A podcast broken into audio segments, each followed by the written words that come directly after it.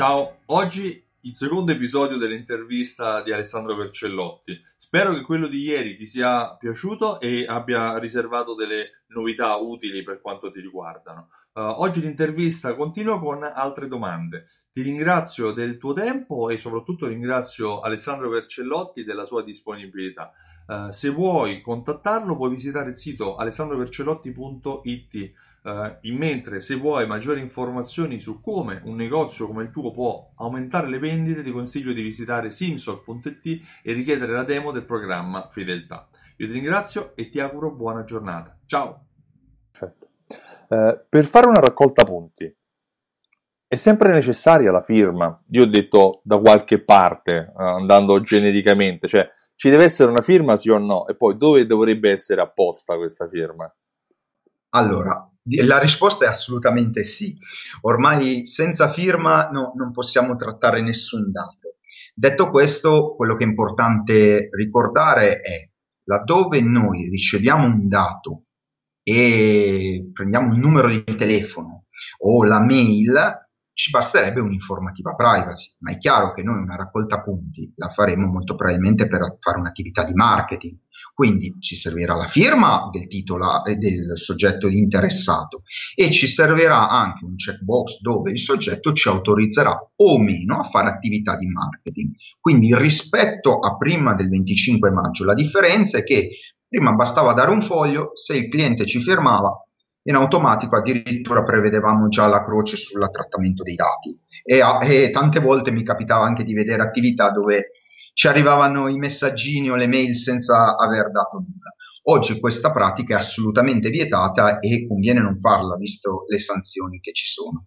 Ok, ti faccio un'altra domanda che è al di fuori di Prego. quella che abbiamo fatto. Uh, prima nella legge della privacy c'era sia il consenso al trattamento, però personalmente quello che io consigliavo ai miei clienti, che ho consigliato fino ad ora, è quello di richiedere sia il consenso al trattamento, ma anche all'uso proporzionale perché l'uso proporzionale permetteva anche la discriminazione nel caso in cui un'azienda volesse fare una promozione solo agli uomini piuttosto che solo alle donne o cose di questo genere.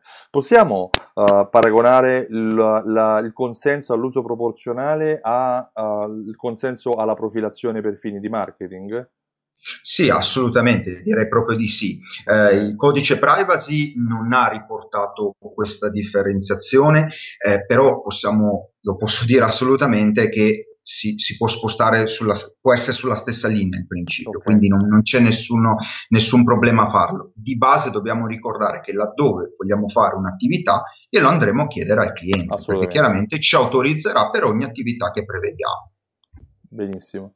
Se chi chiede i dati del cliente uh, è un'azienda diversa da quelle che li usa, ci sono limiti? Allora, eh, qui entriamo nel discorso del trattamento dei, la- dei, dati in modo più allargato, perché noi abbiamo parlato di titolare e di responsabile. Più in ge- dobbiamo dire questo, che se noi riceviamo un dato, questo dato chiaramente lo trattiamo per i nostri fini e informeremo in generale l'interessato di cosa faremo con questo dato. Chiaramente noi non possiamo pensare di rivendere questo dato, fare un'attività senza che venga informato il soggetto. Quindi se parliamo ad esempio di franchise, franchise, ci deve essere sempre un'autorizzazione al trattamento, al trasferimento di questi dati. Perché? Perché la base è sempre che l'utente deve decidere sì, a me va bene che questo dato finisca a soggetti terzi o non mi va bene voglio farlo, autorizzerò il, il negoziante, quindi il titolo a trasferire questi dati a, a soggetti terzi.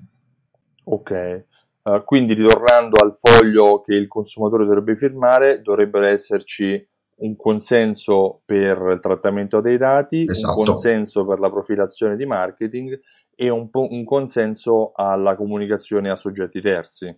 Perfetto, assolutamente sì, perché questo, il consenso al trasferimento a soggetti terzi, non è insito nel, nel, nell'informativa privacy, nel conferimento dei dati, è un'attività ulteriore. Magari io voglio dare i dati a te, ma non mi va bene che questi dati finiscano a un soggetto terzo e quindi sono, devo essere libero di decidere se mi va bene o non mi va bene questa E in questo caso la proprietà dei dati a chi viene attribuita? La titolarità più che proprietà. La titolarità dei dati a chi viene attribuita? Allora, titolare sarà sempre il soggetto che ha ricevuto questi dati, però se ci allarghiamo e pensiamo alla seconda azienda che riceve i dati, anche qui dobbiamo pensare a, a un soggetto che diventa titolare, perché avrà un data, avrà un database di dati, no? Di, con i vari soggetti, mail, numeri di telefono, eccetera. Questo soggetto a sua volta è titolare dei dati che riceve e quindi deve dimostrare, ad esempio, che questi dati sono giustificati da un conferimento. Questa è una motivazione per cui tante volte mi viene chiesto, ah, io ho comprato un database di dati. Ragazzi, al giorno d'oggi comprare un database di dati è l'errore più grosso che c'è, perché oltre a pagare, oltre ad avere dati che non sappiamo se sono utili o meno per la nostra attività, stiamo, stiamo molto spesso facendo un'attività rischiosissima, perché noi dobbiamo essere certi della provenienza di quel dato, dobbiamo essere certi che il soggetto che ha dato quei dati era consapevole, era volontario anche solo al, al trasferimento dei dati, quindi attenzione. E quando Uh, questa cosa mi interessa per altri motivi, ma per, perché mi è capitato di parlare con un'azienda che uh, quando richiedeva i dati sui moduli della richiesta dei dati veniva fatto riferimento a un'azienda terza. In questo caso i dati che lui richiedeva, anche se sui moduli non c'era il, suo, il nominativo della sua attività, ma c'era il nominativo di un'azienda terza. Uh, lui sì. può dirsi titolare dei dati che ha, che ha, preso nel tempo, tutti firmati, controfirmati? Allora, eh, io richiedo dei dati devo indicare chi sono io e mm. perché te li sto chiedendo. Se richiedo i dati per un'altra azienda, cioè possibile, sì. però è importante capire che allora io sarò responsabile, non titolare okay. di quei dati, quindi avrò ricevuto un mandato, un, comunque una contrattualizzazione tale per cui l'azienda A mi ha detto raccogli i dati Perfetto. per queste finalità senza sto facendo un, un, trattamento in debito di questi dati, perché a che titolo io sto raccogliendo i dati per l'azienda A? Non, avrei, non avrei nessun motivo reale perfetto. o almeno determinato. Perfetto, perfetto. Uh, quindi alla domanda successiva che se un franchising crea una raccolta punti, il franchisee può chiedere i dati, uh, può chiedere ai suoi clienti di aderire? In base a quello che abbiamo detto, sì, l'importante è che poi ci sia la, la, la, l'informativa sulla uh, responsabilità e titolarità. Assolutamente. Se il, il, soggetto richiede i dati per sé è un discorso, se li richiede a favore anche di un'altra azienda, questa azienda l'avrà dovuto autorizzare almeno a ricevere questi dati, sostanzialmente nominandolo responsabile. Perché ricordiamoci sempre, o se, se, tratti i dati, o sei titolare, o sei responsabile. Questa secondo me è la novità più bella del sì, GDPR, perché ha, ha, chiarito, è difficile in, entrare in questa logica perché veniamo da tante figure come l'incaricato, ma chiarita questa, o se uno e sei l'altro, e se sei un responsabile devi essere autorizzato dal titolare a trattare questi dati. Okay. Allora, in questo caso abbiamo già anticipato la risposta alla successiva domanda, che era che differenza c'è tra il trattamento dei da- dati e il consenso all'uso o la profilazione, come esatto. oggi si dice.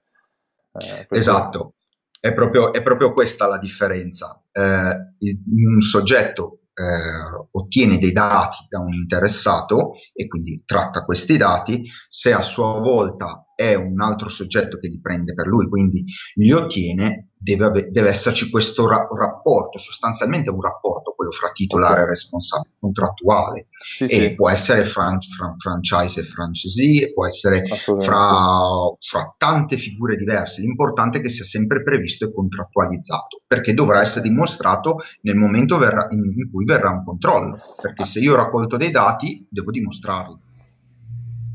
La puntata di oggi termina qui, uh, domani continuerà.